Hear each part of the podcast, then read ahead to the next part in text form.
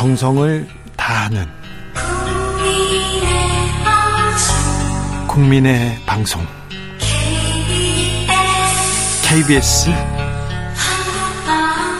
주진우 라이브. 그냥 그렇다고요.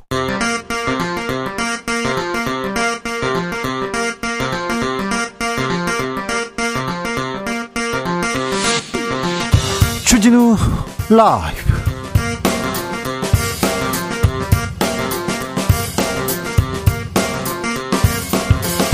2023년 7월 27일 목요일입니다. 안녕하십니까. 주진우입니다. 오늘은 6.25 전쟁 정전협정 70주년입니다. 전쟁이 끝난 지 70년이 흐른 지금 우리는 지금 통일로 가고 있을까요?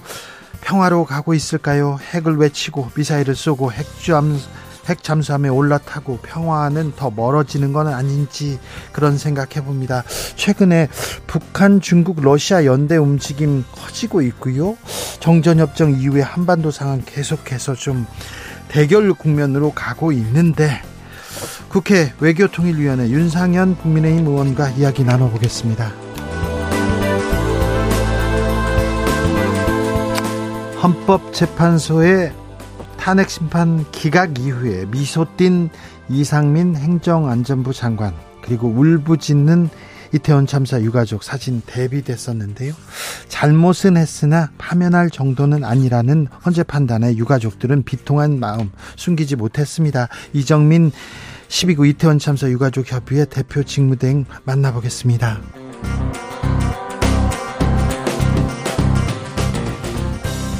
서희초 고등학교 고등학교 서희초 교사의 사망 사건 이후에 고등학교에서 라면 먹방을 온라인 생중계하는 그런 학생들이 있었습니다. 그런데 그 학생들 제지하는데 제지하는데도 끌려가면서 계속 생중계를 합니다. 자, 교권 떨어진 교권 추락의 주요 요인이 뭘까 고민하게 되는데요. 교육부와 국민의힘에서는 학생 인권 조례 때문이다 이렇게 얘기합니다. 교권과 학생 인권 어떻게 대립되는 구도가 될까요? 이렇게 가져가야만 하는 걸까요? 우리 교육의 현실 철학적으로 한번 짚어보겠습니다. 철학의 맛에서 살펴봅니다. 나비처럼 날아 벌처럼 쏜다. 여기는 주진우 라이브입니다. 오늘도 자중차에 겸손하고 진정성 있게 여러분과 함께 하겠습니다. 음, 이번 주부터 아, 초등학교 그리고 중고등학교 여름방학 시작됐습니다. 예전보다 많이 짧아졌다고 합니다. 숙제도 별로 없다고 하는데 음, 그래도 방학이잖아요. 이번 방학 때 잘 놀고 좀 잘 쉬고 아, 그랬으면 좋겠어요. 우리 학생들 건강하게 잘 뛰어놀았으면 좋겠습니다. 아, 참 방학 내내 놀다가 계약 전날 이제 어, 숙제 어떻게 하지 이렇게 해가지고 발 동동 굴렸는데 그때 뭐 음, 네. 아무튼 일기 쓰는 거 너무 힘들었잖아요. 날씨를 어떻게 그때는 인터넷이 없으니까 날씨 맨날 비 아 네. 그, 그런 그런 경험 다 있으실 텐데. 자, 초등학교 시절로 가보겠습니다. 자, 여러분께 지금 한 달 여름방학이 주어진다면 어떻게 보내실 겁니까? 어, 뭘 하시겠습니까? 나만의 여름 방학 시간표 한번 짜보자고. 이렇게 동그라미 해가지고 몇 시 취침, 뭐, 12시 취침 막 4시 기상해서 운동하겠다고 그렇게 쓰는 친구들 꼭 있었습니다. 네. 저는 안 그랬어요. 아예 그냥 늦게 자겠다고. 저는 아예 안 짰는데 한번 생각해 보자고요. 문자는 샵 9730, 짧은 문자 50원, 긴 문자는 100원이고요. 콩으로 보내시면 무료입니다. 그럼 주진우 라이브 시작하겠습니다.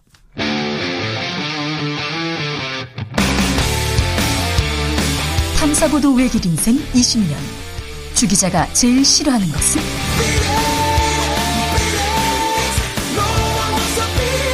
이 세상에서 비리와 부리가 사라지는 그날까지 오늘도 흔들림 없이 주진우 라이브와 함께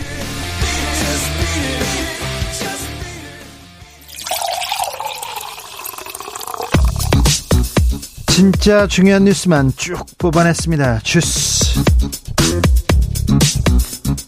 정상근 기자 어서 오세요. 안녕하십니까.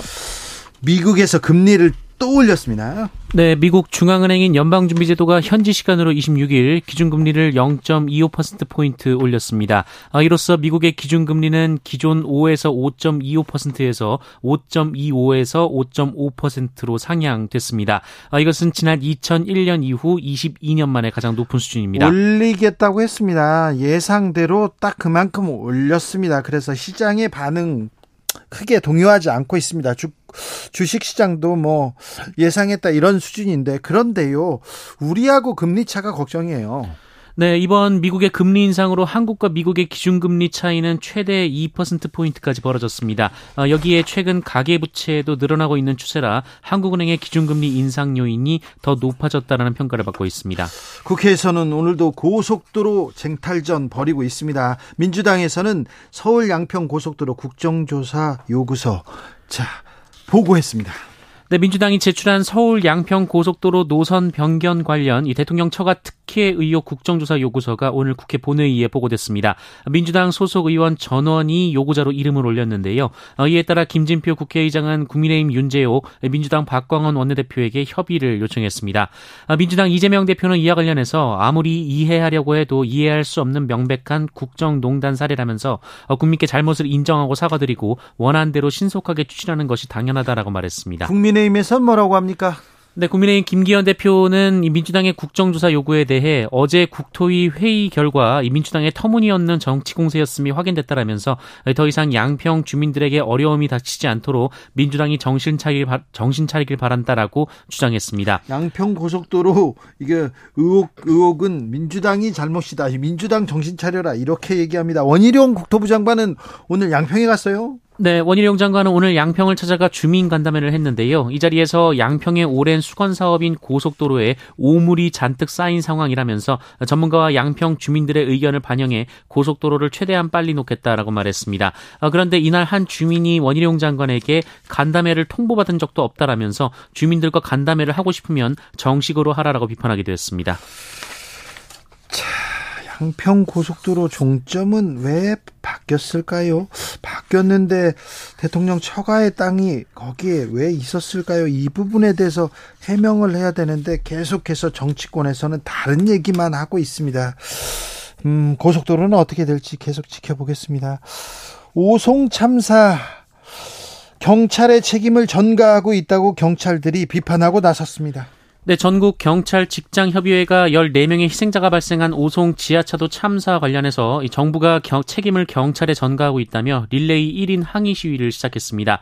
어, 정, 경찰 직장인 협의회는 관계 기관의 미흡한 대처로 참사를 불러왔다는 사실을 부인할 수 없다라면서 어, 이러한 재해가 다시는 되풀이되지 않기 위해서는 철저한 진상 규명과 어, 책임에 상응한 조치가 필요하다라고 주장했습니다.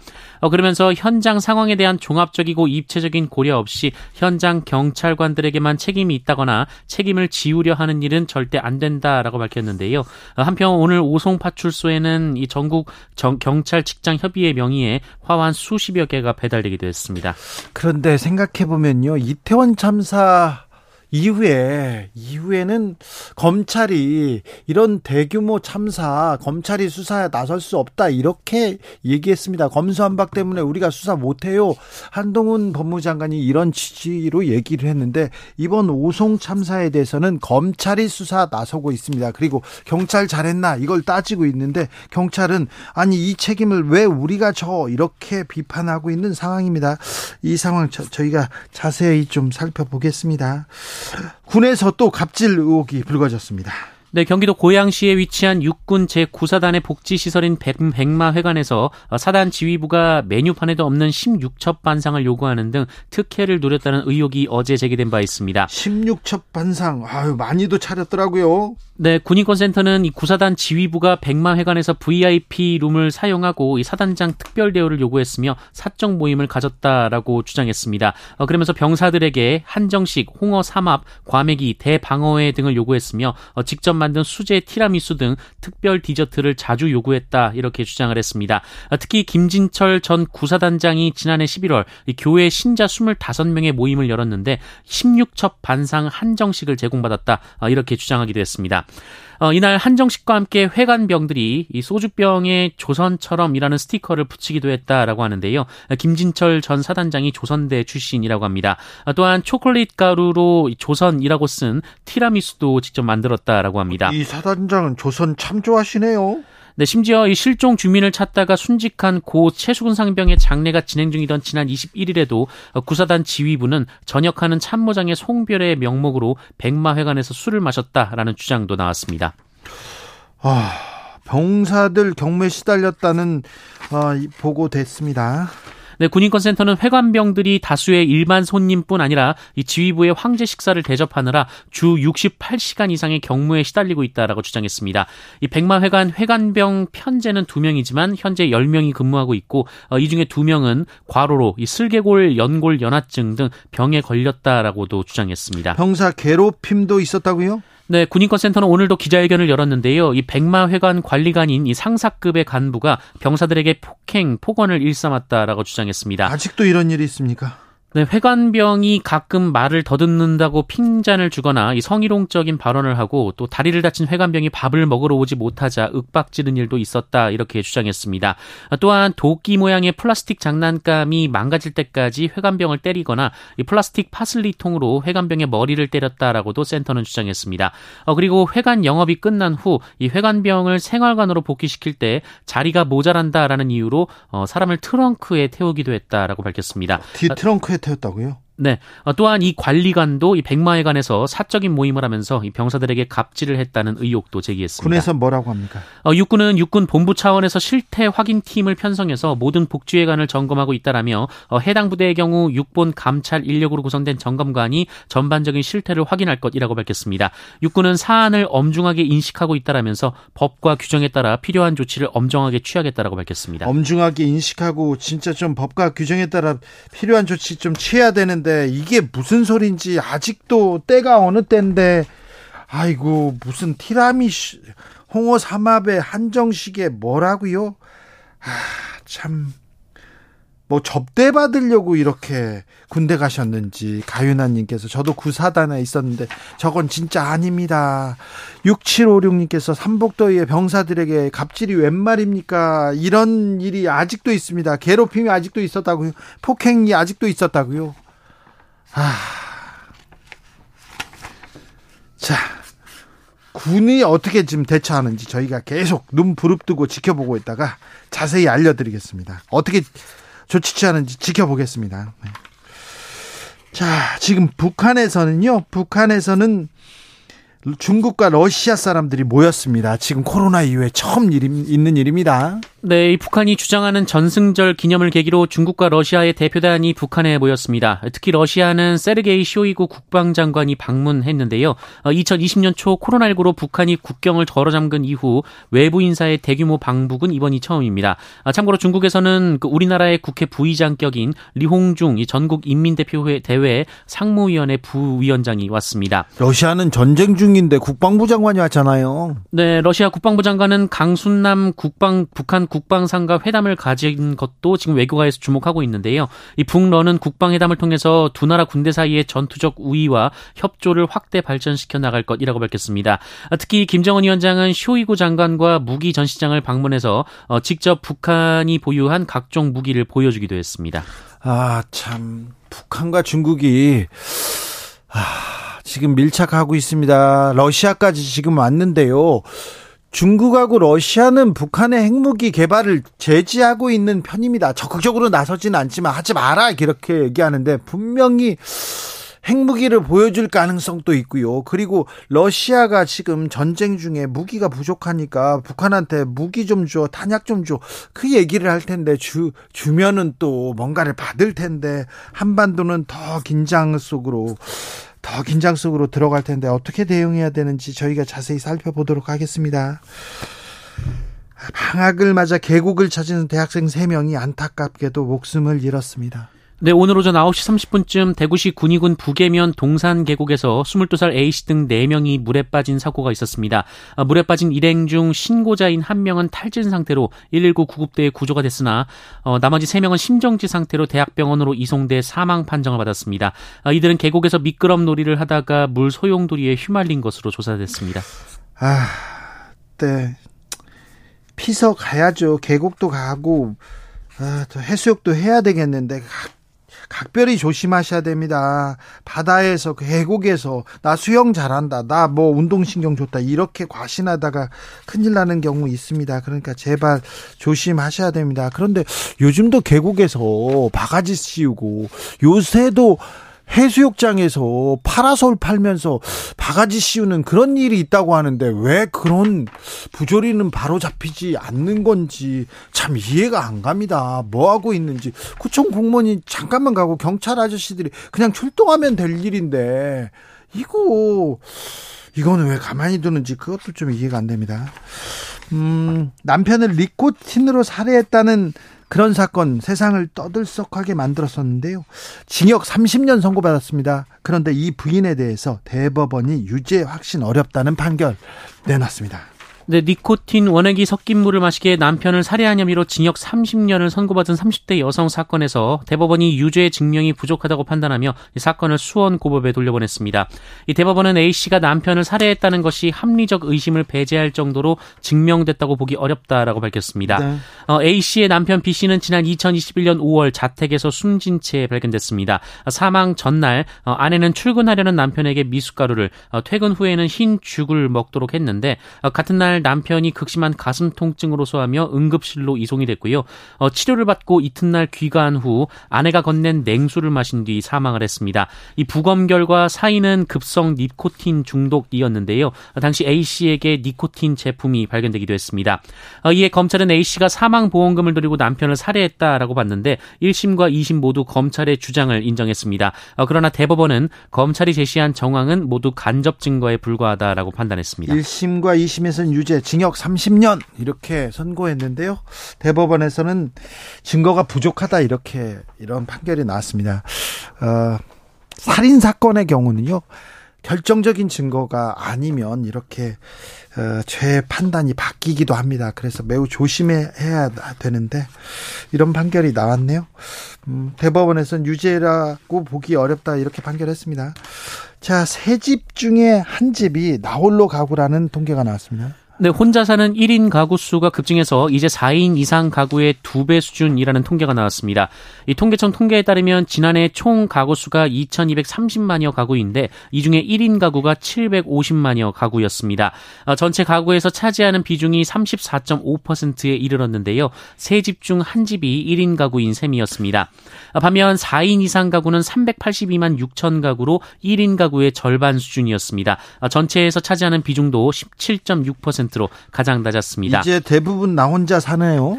네. 그리고 65세 이상 고령 인구가 904만 6천 명으로 전년보다 42만 6천 명, 4.9% 증가했습니다. 어, 고령자 1인 가구도 197만 3천 가구로 전년보다 8.2% 증가했고요. 전체 일반 가구 중 고령자 1인 가구가 차지하는 비중이 9.1%였는데 10집 중 한 집 가까이가 독거노인 가구였던 것으로 나타났습니다. 이 부분이 조금 복지의 사각지대예요. 잘 메워야 되는데 잘 지켜줘야 되는데 좀 걱정 입니다. 도심 속 빌라에서요 강아지가 50마리나 발견됐다고 합니다. 네, 경북 포항의 한 빌라에서 개 50마리가 방치됐다가 이 포항시와 동물보호단체 등에 구조된 일이 있었습니다. 포항 소방과 포항시 동물보호단체는 지난 23일 악취가 심하게 난다는 주민들 신고를 받고 출동한 포항시 남구 동해면 한 빌라에서 방치돼 있던 시추 50마리를 발견했습니다. 네. 네, 이 중에 두 마리는 이미 죽은 상태였고 나머지 48마리는 어, 털이 뒤엉켜 있는 등 제대로 관리되지 않은 상태였다고 합니다. 경찰이 나섰습니까?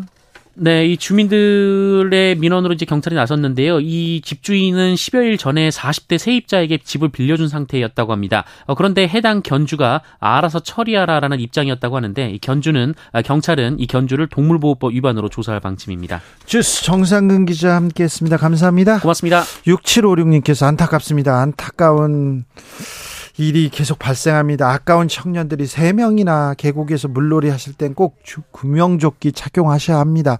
각별히 조심하셔야 됩니다. 자, 여러분께 한 달 여름방학을 드리겠습니다. 만약에 드린다면 뭐 하고 싶으세요? 잘 말하시면 제가 드릴 수도 있어요. 자, 정성현님, 한 달간의 방학이라 상상만 해도 행복하네요. 그죠? 그죠? 뭐 아무것도 안 하고 앉아서 벽만 쳐다보고 있어도 회사보다 좋을 것 같습니다. 그러면 아무것도 안 해도, 근데 왜 벽을 쳐다보고 있어요? 어, 4888님께서 제 홈짐, 어, 홈짐에서 아침 저녁으로 운동해서 몸짱 되고 싶어요. 아, 요즘은 뭐 시간이 나면 뭐 하겠습니까? 운동하겠다고 운동하시는 분들 많습니다. 아, 훌륭합니다. 훌륭해. 6756님, 고향 시골 할머니 댁에서요 자연을 벗삼아 뒹굴뒹굴하며 한 달 살이 하고 싶습니다 얘기했습니다 3123님께서는 저는요 한 달 동안 대한민국 해안도로 일주를 해보고 싶습니다 해안도로 일주요? 오 멋진데요 해안도로로 간다 아 이거 좋은데 괜찮을 것 같은데요. 5356님, 저는 초등학교 때 일기 한 달치 미리 다 쓰고요. 날씨는 그날그날 썼습니다. 다시 방학이 주어진다면 친구들과 여행 다녀오고 싶습니다. 아, 이렇게 훌륭하세요. 그러니까, 음, 잘했네요. 그날 그날 하는 게 어디예요? 그, 그, 대단한 겁니다, 이거. 대단하신 거예요. 성실하시네요. 5405님, 요즘 방학에는요, 필기 과제는 거의 없고요. 대신 행동과 실천하는 양심 과제를 많이 내더라고요. 양심 과제요? 저 때는 필기 과제도 많고, 컵라면으로 장구도 만든 기억이 나는데 말입니다. 곤충 채집 그런 거 없었어요? 조개 껍데기 막, 뭐, 뭐, 취, 뭘 가져오라고 그런 거 안 해? 없었나요? 9374님, 한 달간 유급 휴가를 준다면요, 알바하겠습니다. 아니 휴가인데 알바요? 하늘 높은 줄 모르고 모르는 물가 때문에 생활이 힘들어요. 아 또 그런 또 고충이 있구나. 네, 쉴 수가 없네. 네. 아이고 참. 그래도 휴가를 드리고 싶은데 교통정보센터 다녀올까요, 김유라 씨?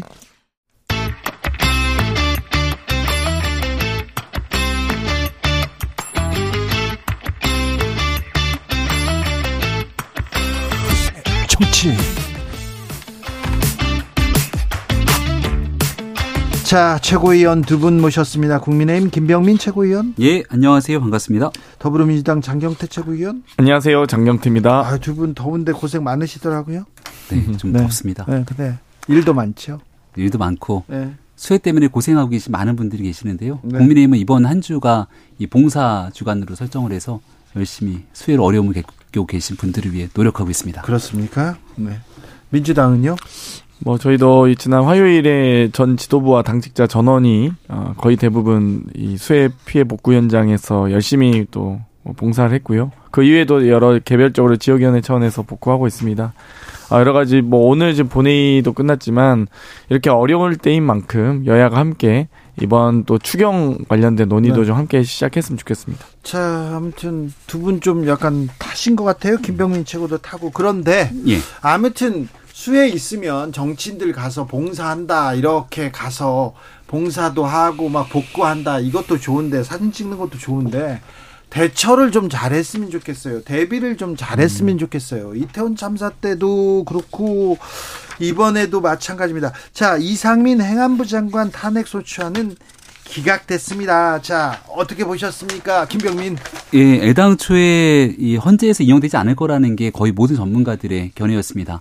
그러니까 헌법에 따라서 이 국무위원 장관에 대한 탄핵이 결정되려면 헌법과 법률을 위반한 중대한 혐의들이 있어야 될 텐데 이상민 장관에 대한 당시 태도 논란을 차치하고 어, 실질적인 어떤 법률을 중차대게 파면될 정도로 위반했는지가 명확치 않았습니다. 어, 장관에 대해서 이런 헌재의 결정을 통해서 최종적으로 판단이 이루어지게 되는데 안 될 걸 알면서도 무리하게 밀어붙였던 일들에 대해서 여전히 비판의 소지가 있다고 생각합니다. 저는 이럴 때일수록 오히려 이 이태원 참사와 관련된 이 국민의힘과 저 정부가 좀 더 송구한 이 태도와 자세를 갖는 게 매우 중요하다 보고요. 뭐 입법부는 이 어찌됐건 법원은 이 법률적으로 이 기각을 했지만 또 입법부는 입법부의 역할을 해야 되기 때문에 국회와 국민은 탄핵을 했다 이렇게 여기에 의미를 뭐 심었으면 좋겠습니다. 김병민 최고위원은 예. 이상민 장관이 탄핵됨으로써 지금 윤석열 정부가 이 재해나 각종 뭐 대비를 해야 되는데 행정 공백 초래했다 이렇게 보신 겁니까? 음, 행안부 장관의 공백 사태가 다소 아쉽긴 합니다. 왜냐하면 중대본의 본부장이고요. 실제 행정안전부 장관이 타 부처 장관들과 같이 협력해서 해야 될 일들이 많은데 차관이 직무대행을 하고 있는 상황이라면 타 부처 장관들을 끌어내는 일들이 좀 한계가 봉착될 수밖에 없죠. 그래서 그런 측면에서 봤을 때는 무리한 음, 안 될 걸 알면서도 진행됐던 탄핵 과정들은 어, 민주당이 의석에 갖고 있는 힘을 이용해서 정치 공세성 성격이 강하다 이렇게 주장할 수밖에 없고요. 이상민 장관 스스로도 과거에 있었던 일들에 대한 무거운 책임감을 느끼고 어, 이번 탄핵 기각 결정이 되자마자 바로 수해 현장으로 달려가는 등 행안부 장관으로서 해야 되는 막중한 책임감과 역할을 다할 거라고 생각합니다. 행안부는 재난안전의 주무부처가 맞습니다. 다만 현재는 결정문에서 여러 다양한 기관들이 어, 제대로 대응하지 못해서 이 참사가 일어난 만큼 단한 사람에게 모든 책임을 질수 없다. 이제 이런 결정문의 내용도 일부 있는데요. 어찌되었건 거기에 대해서 이번에 뭐 이 재난안전 이 주무부처로서 어찌되었건 수해 피해가 났음에도 불구하고 헌재 결정문과 완전 정반대의 해석을 국민의힘의 논평이 나왔었습니다. 그래서 뭐 이 행안부 장관이 없어서 안타까웠다. 물론 있어야 됐죠. 근데 이 여러 지금 다양한 기관들 뭐 예를 들면 청주시장이라든지 충북도지사라든지 이 다 모두가 재난안전에 관리 책임이 있는 분들입니다. 아, 그런 것만큼 이 어찌되건 재난안전과 관련된 앞으로 좀 이 고위공직자 분들의 책임감을 좀 더 이 각성하는 계기가 됐으면 좋겠습니다. 근데 이태원 참사 어찌 보면 159명의 진짜 안타까운 목숨을 잃었지 않습니까? 음. 골목길에서 거리에서 아, 이런 참사가 일어났는데 조금 송관 이렇게 입장을 가져야 되는 거 아닙니까? 공직자라면 대통령실에서 이번 탄핵 심판 나오자마자 거야 심판 받을 것이다. 이렇게 얘기합니다. 오송 참사에 대해서도 국민 보호에 대해서 잘 못했잖아요. 국가가 그 자리에 없었잖아요. 그런데 왜 사과 송구의 뜻은 없어요? 오송 지하차도 참변에 대해서 많은 국민들이 안타까워하죠. 어, 일어나서는 안 되는 일이라고 생각을 합니다. 한 3년 정도 전에 부산 지하차도에서 참전이 있었습니다. 예. 그리고 난 다음에 음, 같은 비가 왔을 때 이 부산 지하차도 같은 경우는 여기에 대해서 차량이 들어가지 못하도록 조치를 취해놨기 때문에 그런 피해들이 있지 않았지만 결과적으로 전국에 있는 많은 곳들에 대한 그 같은 예방책들이 미비했던 것도 사실입니다. 또 이제 수사를 통해서 드러나게 된다면 당시 비가 오고 또 여기에 대해서 뚝이 무너지고 했을 때 여러 신고 절차가 들어왔을 텐데 그런 신고에도 불구하고 버스가 그곳으로 향할 수밖에 없었던 행정적인 책임 반드시 물어야 될 겁니다. 하지만 이런 참사가 전국 지방 곳곳에서 일어났을 때 이 모든 걸 정부의 책임이다. 이렇게 얘기하기까지는 한계가 있다고 생각하고요. 정부는 무거운 책임감을 가져야죠. 네. 하지만 이게 정치 공세로 재난의 정쟁에 활용하는 일만큼은 반드시 지양돼야 된다는 말씀 꼭 드리고 싶습니다. 대표적으로 수해 피해를 많이 입은 곳이 익산과 부여, 또 청주와 안동 예천을 들 수 있을 텐데요. 네. 어찌되었건 다른 기록적 폭우를 이 보여줬음에도 불구하고 이 다른 도시들에선 인명 피해가 없었습니다. 아, 청주에서 발생한 사고는 정말 책임감을 무겁게 느껴야 되고요.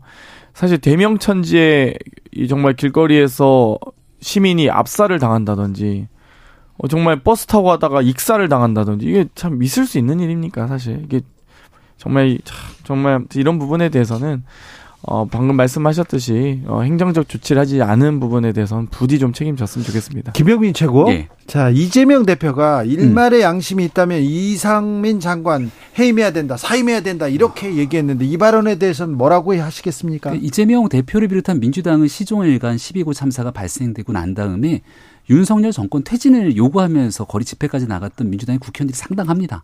그리고 여전히 이재명 대표는 이상민 장관에 대한 정치 공세성 성격의 발언들을 쏟아내고 있죠.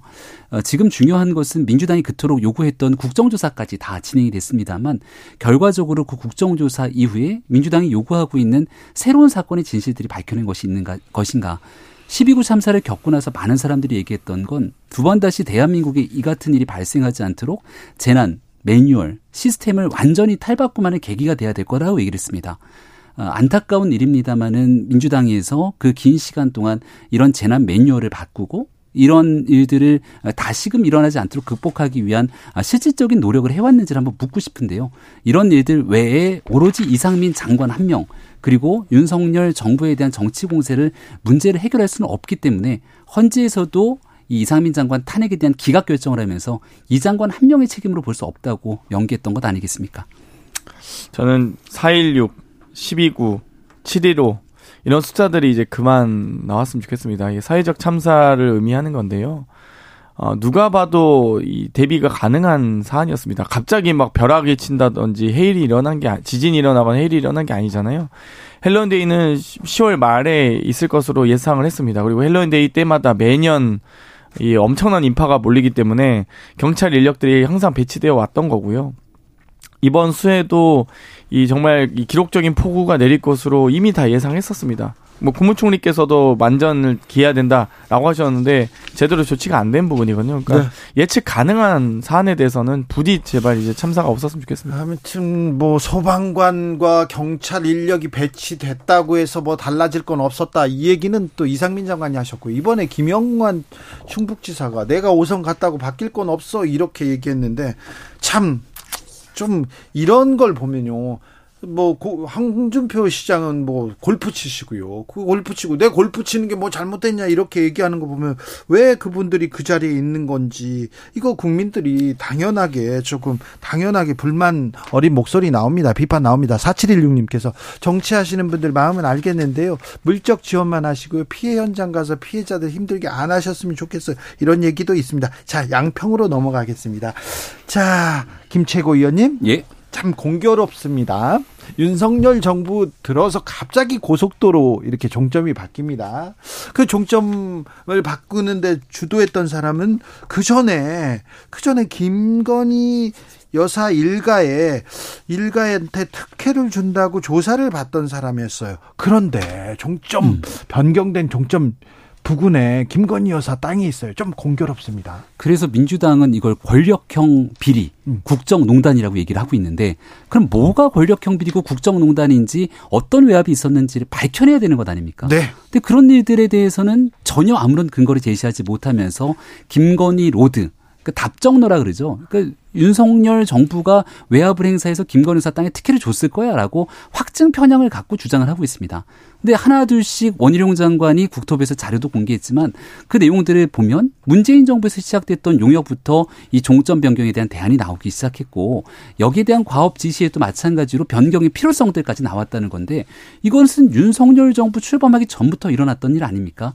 그러니 이 김건희 여사를 위해서 종점을 변경했다고 했던 초기 주장은 온데간 데 없이 사라지고요. 그다음 지역적인 논쟁을 갖고 어저께 새벽 넘어까지 어, 국토위가 긴 시간을 얘기를 했던데 아무런 내용 제대로 밝혀내지 못하면서 끝끝내 국정조사 가자고 하는 건 어, 결국은 정치 공세를 위해서 쭉 끝까지 이 사건 끌고 가겠다는 주장이라고 봅니다. 일단 국토위 현안 질의에서는 위증하거나 그렇게 하더라도 어, 거짓을 얘기하거나 자료 제출 의무가 뭐 그러니까 제출을 안 하더라도 처벌받지 않습니다. 그렇기 때문에 어제 원희룡 장관의 모습은 국토부 장관의 모습이라기보다는 국민의힘 국회의원 아닌가라고 싶을 정도로 이 버티기로 일관했고요. 뭐 그냥 명확하게 여러 가지 용역 보고서 뭐 관계 이 어떻게 변경하게 됐는지에 대한 자료를 제출하시면 되거든요. 그러니까 중요한 것은 원희룡 장관께서 이 변경안이 어떻게 나오게 됐는지 근거를 제시하시면 됩니다. 뭐 저희도 뭐 땅 왜 변경됐지라고 하다가 땅이 뭐 김건희 여사 일가 땅이 뭐 이렇게 많아서 저도 저희도 깜짝 놀랐는데 뭐 어찌 되었건 변경된 근거를 제시하셔야 되는데 지금 그걸 제시하지 못하고 있는 게 핵심이고요.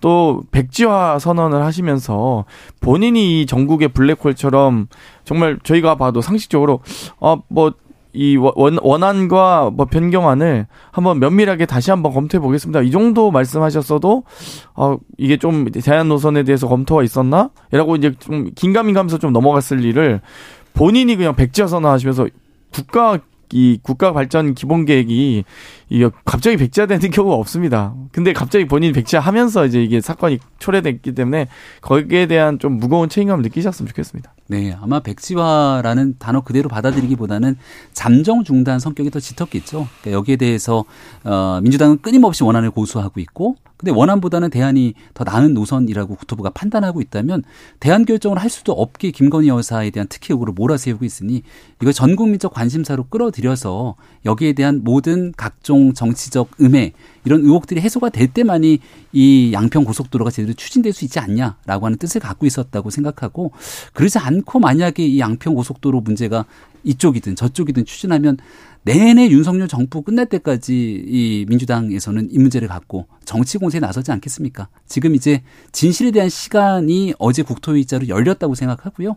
그리고 여기에 대해서 완벽한 증거를 가지고 확실하게 초창기에 얘기했던 김건희 로드다, 국정농단이다, 권력형 비리다 이런 것도 입증하지 못하게 된다면 적정 수준에서 민주당도 퇴로를 좀 찾았으면 좋겠습니다. 뭐 변경안에 대한 방금도 뭐 변경안이 더 조, 좋은 안으로 국토부에서 검토하셨다고 했는데 그럼 그 국토부의 자료를 제시하시면 됩니다. 근거를. 근데 지금 그거 제시하지 못하고 있어서 저희가 그런 거고요. 이 자료를 제시하지 않는다면 당연히 국정조사 밖에는 방법이 없다. 다시 이렇게 말씀드리겠습니다. 아니 그 국정조사에서 사실 관계를 밝히면 되는 거 아닌가요? 국정조사 하는 만큼 또 시기가 늘어, 어, 늦어지겠죠. 그러니까 국책 사업을 추진해야 되는 시기들이 있을 텐데 보십시오. 그럼 국정조사에 대해서 누구를 나오고 말고를 채택하면서 시간이 늦춰지고 그 국정조사가 진행되는 내내 결국은 정쟁의 소재로 흐를 것 아닙니까? 그래서 그럼 그럼 국정조사 하지 말고 안 밝히자 이런 얘기입니까? 아니 국토위에서 현안 질의를 통해 새벽까지 쭉 얘기를 했는데 그토록 많은 시간을 대한민국 카메라가 다 생중계를 하고 있지 않습니까? 위증을 넘어서 정치인에게 더 심각한 건 거짓말이라든지 그리고 국민들이 보는 앞에서 아 저 사람 정말 무책임한 사람이구나 라고 평판이 완전히 깎이는 게 더 위험한 일이라고 생각합니다. 근데 원희룡 장관이 하고 있었던 어제 있었던 국토위에서 새롭게 야 이건 정말 심각한 의혹인데 라는 것들이 나왔다면 오늘 대한민국 조간부터 모든 언론이 도배가 됐을 텐데 지금 오늘 그런 얘기 다 안 다루고 있지 않습니까? 그동안 뭐 언론에 도배는 됐고요. 여러 가지 단독 기사 쏟아졌죠. 양평고속도로 덕분에.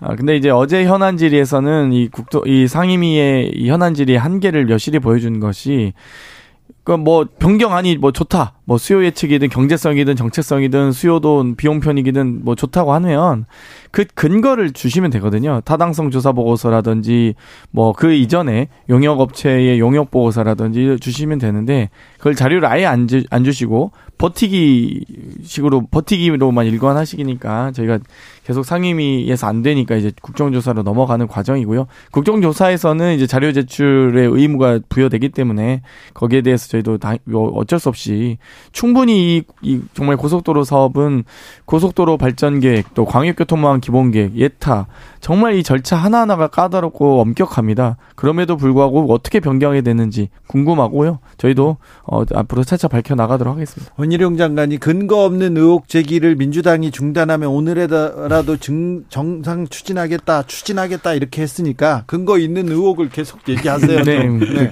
그래서 좀 명확하게 좀 밝혔으면 좋겠어요. 아, 좀 이상하다. 공교롭게 바뀌고 공교롭게 그 사람이 도장 찍고 공교롭게 거기에 땅이 있었다. 이거 왜 바뀌었지? 그것만 알려주면 되는데 왜 이게 정치권에서는 어려운 건지 그것도 모르겠어요. 근데 변 경된 근거를 제시하시면 됩니다. 자, 네. 어제 원희룡 장관하고 야당 의원들하고 굉장히 고성 나오고 계속 네. 싸웠잖아요. 그거 어떻게 보셨어요? 그리고 나서 저 옆방에서는 한동훈 장관하고 또 법사위 야당 의원들하고 또 막 싸우더라고요. 네. 이거 어떻게 보셨어요? 지난 정권 때 너무 추미애 법무부 장관 그리고 박범계 법무부 장관 등 고압적인 장관의 그런 모습들이 약간 좀 낯이 익어서 그 연속성상이 있는가라는 그, 생각. 생각이 아, 약간 또 약간 들기도 했고요. 아니, 하나 김, 두 번째 책은 맨날 추미애 추미애 얘기만 해요. 그두 번째 네? 그 정치가 상대적인 건데 네. 이게 좀 어느 정도 서로 예의를 갖추면서 지리 공방이들이 오면 좋겠는데 한동훈 장관 같은 경우는 모든 의원들한테 그러는 건 아닌 것 같아요. 첫 번째 최강욱 의원이랑 세게 부딪혔고 그다음 김의겸 의원이랑도 부딪혔고 어제 부딪혔던 건 또 박범계 의원이잖아요. 네. 바로 직전 장관 우리가 내로남불 얘기를 하는데 본인이 장관 자리에 앉았을 때는 안 그랬지 않습니까? 그러니까 지금 하고 있는 일련의 상황들이 너무 강력하게 한동훈 장관에게 정치 공세성 성격으로 이렇게 하면 과거에 이제 공직 공무원 출신의 장관들 같은 경우는 다소 저자세로 국회에서 일관했을지 모르지만 한동훈 장관은 본인이 봤던 게 또 있잖아요. 그동안 박범계 장관이 장관 시절에 했던 일들 뭐 이런 일들에 맞춰서 지금 대립각을 쓰고 있는데 조금 더 톤 다운할 필요가 있다고 생각합니다. 현안 질의에서 가장 극도로 충돌했던 게 과거 장재현 국회의원의 윤석열 중앙지검장에 대한 질의였습니다. 아, 그 당시 장모의 이 요양병원 잔고 증명서 위조에 대해서 질의했고 거기에 대해서 윤석열 당시 지검장이 강력하게 항의하면서 아, 아무리 국정감사지만 이거 너무 하신 거 아닙니까? 막 하면서 정말 일촉즉발의 최고의 갈등을 보여줬던 사례인데 아마 유튜브에서 윤석열 장지현 검색해 보시면요 아, 법사위 네, 네. 장면 아주 아유, 많이 나옵니다. 네, 그랬어요. 그게 그런데. 가장 세게 붙은 거고요. 이- 요- 요 즘에는 지금 뭐 세게 막 갈등이 최고죠 이런 정도는 아니죠. 아, 그렇습니까? 네. 그때 세게 붙어서 아 사실이 아닌 것으로 드러났죠. 왜냐 거기에 말미에 보면 그때 장재원 의원이 물어봤던 것은 그때 검사였던 윤석열 검사 때문에 뭔가 외압이 행사됐을 거라는 의혹들을 제기했던 게 2018년 서울중앙지검장 시절이 국정감사였는데 그런 내용들에 대해서 아니 무슨 증거라도 있습니까? 너무한 거 아닙니까라고 하는 당시 중앙지검장이 설명이 있었고 그 뒤에 더 뜨겁게 붙었던 건 결국 2019년도에 있는 검찰총장 후보자 청문회였는데 그런 주장 싹 빠졌습니다. 의혹이 해소됐기 때문에.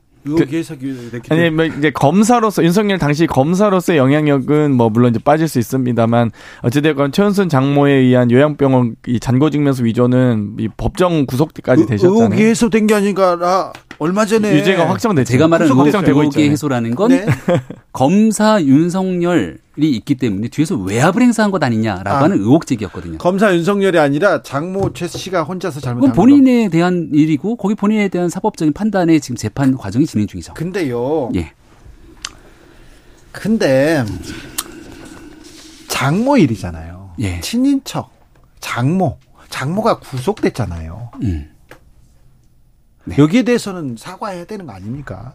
네, 일단은 1심 재판 이심이에요. 1심에서 1, 1심에서 구속 1년, 1년 유죄가 나왔고 보석으로 나왔다가 그리고 2심에서 똑같이 1심 1년 유죄가 나온 거지 않습니까? 그 장모 입장에서는 본인은 억울하다 그러고 사기를 당했다 그러고 재판에 다투는 과정인데 대법의 확정 판결까지 가봐야겠죠. 이거를 두둔하고 싶지도 않고 여기 대해서 말을 보태고 싶지도 않습니다. 근데 한마디라도 윤석열 대통령이 또다시 대통령실이 말을 보태는 순간 억지 정치 공세들이 쏟아질 가능성이 매우 높은데요. 이 구속되고 난 다음 민주당이 당장 끌고 나왔던 게 10원짜리 한 장 남한테 피해 준 적이 없다고 얘기했던 윤석열 대통령 이렇게 들고 나오지 않습니까? 네. 전형적인 가짜 뉴스죠. 그런 얘기 한 적이 없거든요. 10원짜리요? 어, 전혀 한 적이 없습니다. 지난 대통령 선거 당시에 그 모 국회의원이 이 이야기를 꺼냈다가 내가 와전 데서 잘못 이야기했다고 다 시인되고 끝난 일인데 이런 일들까지 끄집어서 말 하나하나를 갖고 정치 공세를 하고 있는 상황이고 여기에 대해서 대법의 확정 판결이 나지 않는 장모의 문제 건을 가지고 대통령의 말이 어, 어떤 방식으로 오가든지 간에 오히려 정쟁의 한복판에 소지가 있을 수 있다 생각을 합니다. 그러니까 대통령실이 5일 만에 입장을 뒤집거든요. 그러니까 6일 전에 정확히 6일 전에 21일에 최은수 장모 구속 법정 구속되고 2심에서 징역형이 선고됐을 때는 대통령실 입장은 개, 이 대통령실은 개별 판결에 대해서 입장을 밝히지 않는다라고 하셨는데 5일 지나서 갑자기 현재에서 이상민 장관 탄핵 기각되니까 아 거야의 횡포였다. 어, 환영한다. 약간 이런 식의 좀 입장이 바로 나오잖아요. 그러니까 아니 좀 대통령실에서 좀 일관되게 개별 판결에 대해서 입장을 내지 않기로 하셨으면 이번에도 입장 안 내셨으면 참 좋았겠다 이런 생각이 듭니다. 아, 저는 그거는 조금 생각이 다른 게요. 그러니까 윤 대통령 본인에 대한 판결이나 아니면 어, 김건희 여사에 대한 수사라든지 이런 부분에 대해서 입장을 안 낼 수가 없죠. 그리고 지금 얘기했던 이상민 장관 같은 경우는 임명권자지 않습니까? 그럼 여기에 대한 내용들에 대해서 당연히 입장이 나오는데 네. 장모인 최순순 씨는 최은순 씨는 윤석열 대통령과 연결 관계가 없는 상태 속에서 개별적인 문제로 재판을 받고 있는데 또 본인은 여기 대해서 억울하다고 항변하면서 재판이 진행 중에 있잖아요. 자, 윤 대통령은 저 윤 대통령은 장모하고 관계가 없다. 없고 그리고 개별적인 문제로 재판을 받았다. 그렇게 어, 대통령실에서 주장하고 있습니다. 근데 당시 국민의힘 장재현 의원이 이런 얘기했어요. 그 어, 국회에서 장모 문제가 아닙니다. 피해자 아홉 분이 30억 피해를 봤다고 얘기를 하고 있고 사건의 은폐 배후에 윤석열 지검장이 있다고 온 데를 돌아다니면서 이 피해자들이 말씀을 하고 있어요. 그렇기 때문에 이건 본인 문제입니다. 장모 문제가 아니라 이런 얘기를 저 장재원 의원이 했다는 것만 그래서 그걸 2018년도에 하고 네. 거기에 대해서 아니 해도 해도 너무하는 거 아닙니까 지금- 국회의원이라고 라고 해서 지금은 윤핵관으로 맹활약하고 있습니다. 네. 네. 네. 신기하죠. 그때 참고로 고민정 의원이 정의로운 검사, 네. 국민들의 평판이 좋은 윤석열 검찰총장 네, 후보자를 네. 극찬도 했습니다. 그때는 뭐 그때는 네. 민주당이 민주당이 서울지검장 윤석열 어, 지검장을 적극 그 호의하고 국민의힘에서는 계속 비판하고 그랬죠.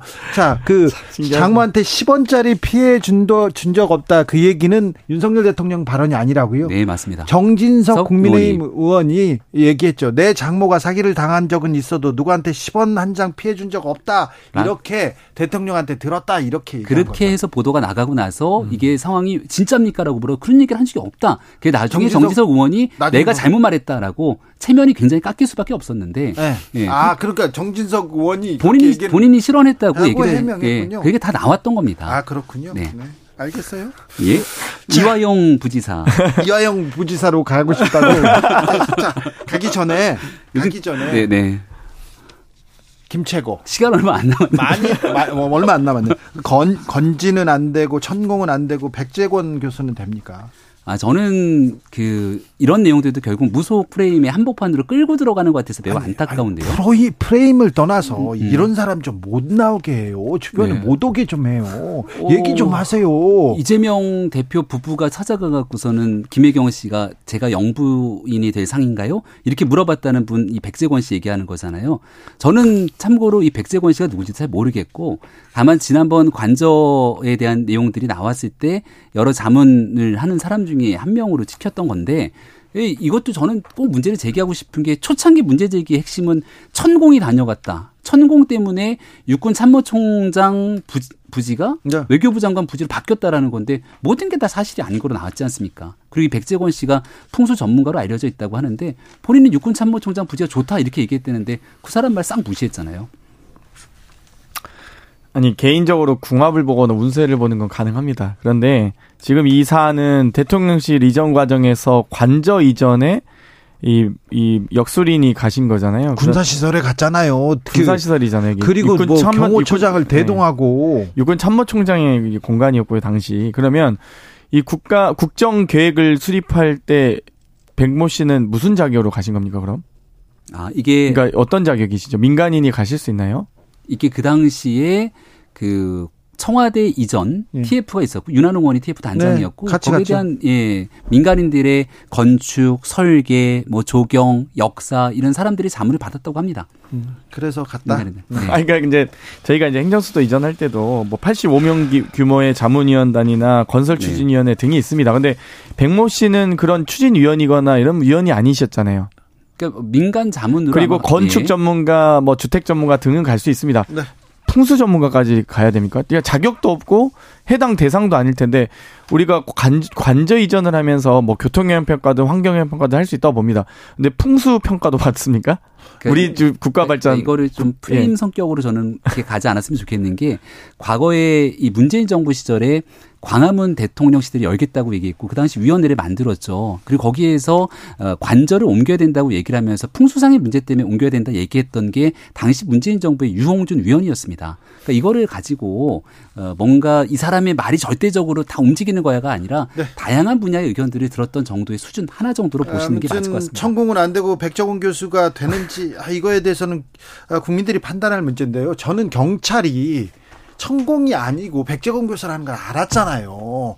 그 다음부터는 조사를 안 해요. 그리고 민간인이 어 군사 통제구역에 갔지 않습니까? 군사 기밀 다루는 곳이어서 가면 안 된다고 했는데 이런 얘기도 안 하고 저는 경찰 수사 이거 경찰 너무 한다 이 얘기 제가 그 취재를 해가지고 정확히 다시 하겠습니다. 이 부분에 대해서는 경찰 좀 책임지고 가야 됩니다. 경찰의 수사를 믿을 수가 없어요. 뭐 하고 있습니까? 수사권을 줬으면 자기네들이 역할을 좀 더 하고 열심히 하는 모습을 보여줘야지. 자, 네, 김병민 이제, 이제 이화영으로 갑니까? 이화영 전 부지사. 자, 네. 어떤 얘기하고 계세요? 부부싸움 얘기? 부부싸움 해봐요. 해봐. 칼로 물베기? 예. 네. 왜 법정에서 싸웠는지 해봅시다. 일단은 이화영 부지사가 법정에서 진실을 고백할 때가 됐는데 사실 그 부부싸움 때문에 그 내용들이 다 드러나지 않아서 다음 법정으로 좀 미뤄지게 됐는데 예. 지금 가장 큰 문제가 되고 있는 건 민주당에 있는 의원들이 때로 달려가서 이화영 부지사가 무슨 말을 할까 노심초사하고 있다는 것 아닙니까? 그래서 이화영 부지사가 지금 그 대북 송금 문제에서 네. 그동안은 이재명 대표에 대한 연관성을 부인하는 듯이 해왔다가 여기에 대한 이재명 당시 지사에게 보고를 했다. 그리고 거기에 대한 내용들을 알았다라는 방식의 이야기들을 하고 있는 듯 보이니 민주당이 나서서 지금 적극적인 예, 검찰이 또 문제를 제기하고 결국 이재명 지키기에 나서면서 이화영 지사에 대한 진술을 방해하려고 하는 것 아니냐 이런 의혹들이 커지고 있거든요. 어, 결과적으로 지금 이화영 부지사가 보다 공정하고 객관적인 재판을 받게 되면 결국은 그 부담감이 이재명 대표의 몫으로 돌아갈 수밖에 없는 굉장히 중요한 형국에 놓여져 있다는 얘기를 드립니다. 저는 지사에게 보고했다 이런 워딩들이 결국 검찰의 진술 내용이 언론을 통해서 지금 저희가 보고 있는 거잖아요. 지금 언론에 다 나왔습니다. 검찰 그리고 또 억중 편지를 통해서 이화영 부지사가 나는 그렇게 말한 적 없다라고 그 증거 자체가 아마 채택도 안 되고 아마 재판에서 사용을 할 수 없을 텐데. 그 재판을 지켜봐야 돼요. 그러니까 저는 이런 진술 내용도 검찰의 수사 과정이 재판을 통해서 이 국민들께 공개가 되고 판사 앞에서 공개돼야지 네. 왜 자꾸 언론 플레이 하시는지 모르겠습니다. 그런데요. 그런데 그래서 이재명 소환설이 있습니다. 영장 청구설도 있어요. 있는데 지금 민주당 혁신이어서 불체포 특권 관련해서 뭐 기명 투표, 무기명 투표 이 얘기를 왜 하는 겁니까? 이제 체포 동의안이 오면 인사와 관련된 사안은 무기명 투표하게 되어 있는데요. 아마 이제 법률 개정을 해야 될 것 같긴 한데 체포 동의안이 왔을 때 이제 기명을 하자. 그래서 무기명 뒤에 숨어서 투표하지 말자. 이제 이런 취지인 것 같습니다만 이미 이재명 대표는 교섭단체 대표 연설을 통해서 불체포 권리 포기 선언을 이미 하셨습니다. 그렇기 때문에 또 회기를 저희가 최대한 짧게 잡기 위해서 노력하고 있거든요. 지금 여야 합의가 안 되는데 과거에 저희 보고 길게 잡다 뭐라 했는데 좀 이제 길게 잡으려고 국민의힘이 감사합니다. 인사. 네,